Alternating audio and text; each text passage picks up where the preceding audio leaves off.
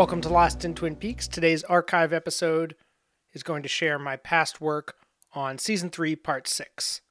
And after that, I will uh, introduce the uh, story of part 7 just by sharing the first minute. So there'll be fair warning before that if you're listening first time through, no spoilers until we get to that point. So you'll have ample time to shut it off if you want. But uh, we do like to tease the next episode at the end of each week of this coverage. From my previous work on this episode in 2017, the uh, immediate after uh, response on my site, the more I sit with my reaction, reflecting back on the accident scene and its strange effect, the more I think, no, this isn't really funny at all, and it's probably good in an unusual way. Yet I can't quite explain that feeling either. Besides the inherent horror of the scene shining through, there was something moving about the potential vulgarity of its presentation flat lighting, or what I perceived as such, the aforementioned music, the lingering on a situation which is theoretically pretty hackneyed. What easier way to manipulate an audience than suddenly killing a child who was introduced moments earlier for that very purpose?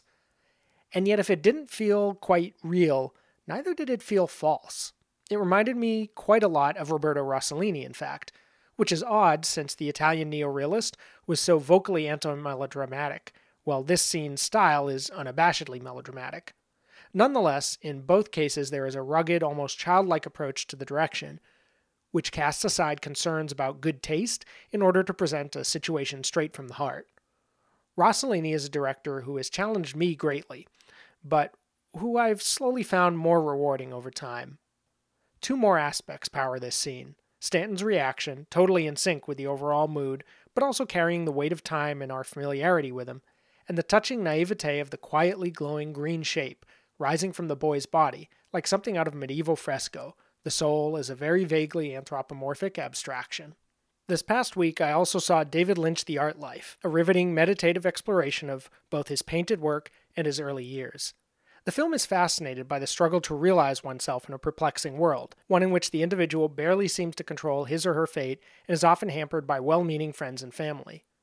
At one point, Lynch remarks that he wasn't miserable in his early married life, with bills and responsibilities piling up and his bohemian dreams slowly fading.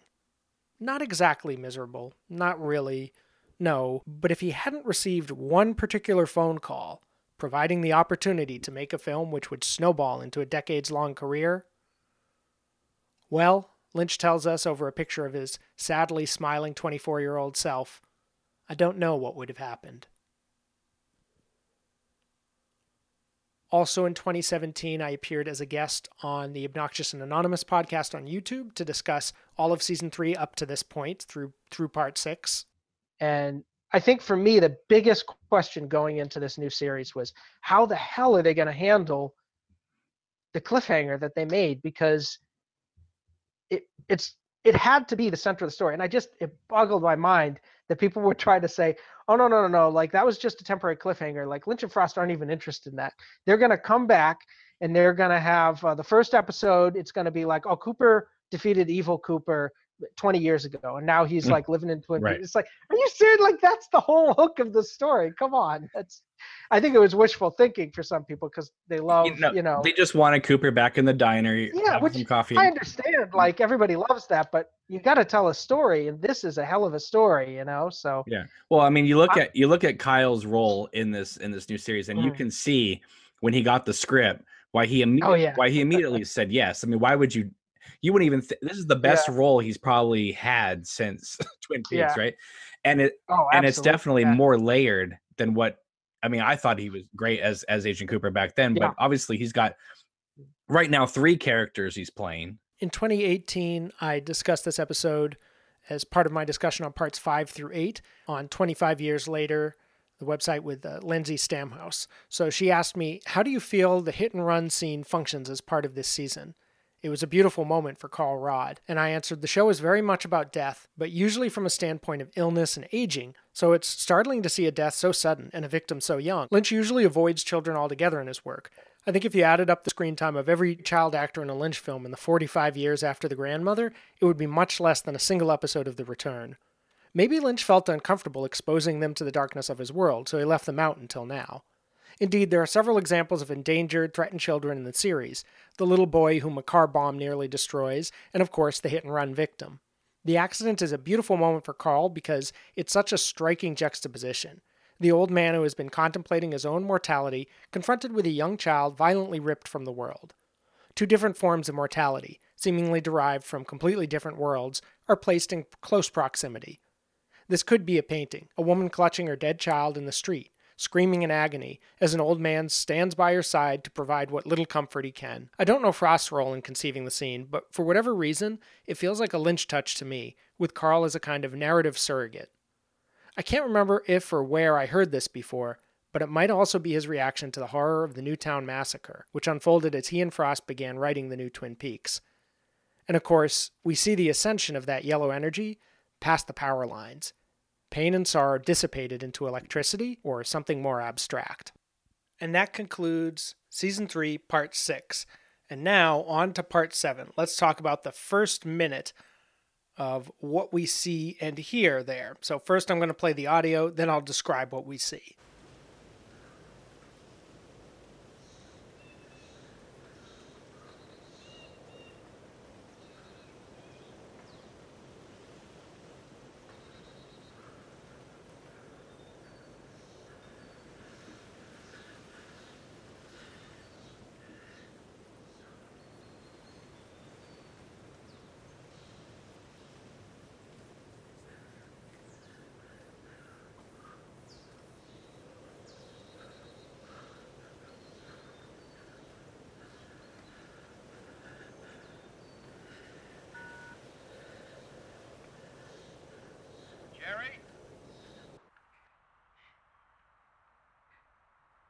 Jerry?